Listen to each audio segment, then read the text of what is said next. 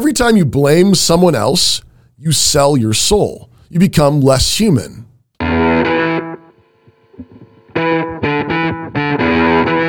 One of the most loving and dignifying things God does for human beings is insist that they take responsibility for their sin.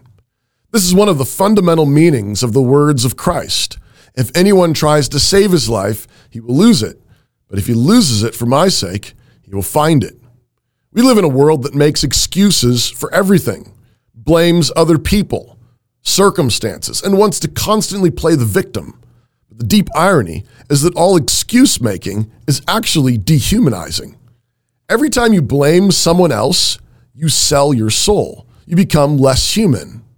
In our effort to save our life, our dignity, our value, we actually cheapen the impact of our own choices, decisions, thoughts, words, and reactions. The end result of blaming others is that your actions don't really matter. You don't matter. How could you matter? By that standard, nothing you do does anything. You were angry because of the kids. You lied because of that other person. You're depressed because of your dad. You snapped because you didn't get enough sleep or you missed breakfast. But what you're doing with every one of those excuses is selling your dignity as a human being. And fundamentally, you are defying the God who made you in his image. You do not have the right to be offended. You do not have the right to sin. And so, one of the kindest, most loving things God comes to do is to dignify every human being with the sentence of guilty. No, you are not nothing. You are not worthless.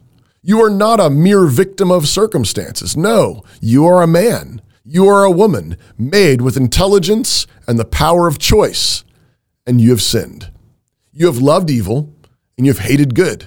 You have hurt yourself and you have hurt others. And yes, you have been hurt and wronged, but you always had the responsibility to choose to respond rightly with patience, kindness, and love. We are guilty. We deserve death. We are sinful and unclean. And the moment we tell the truth and take responsibility for our sins, Christ offers to take our sins away and promises to raise us up with the dignifying power of his grace.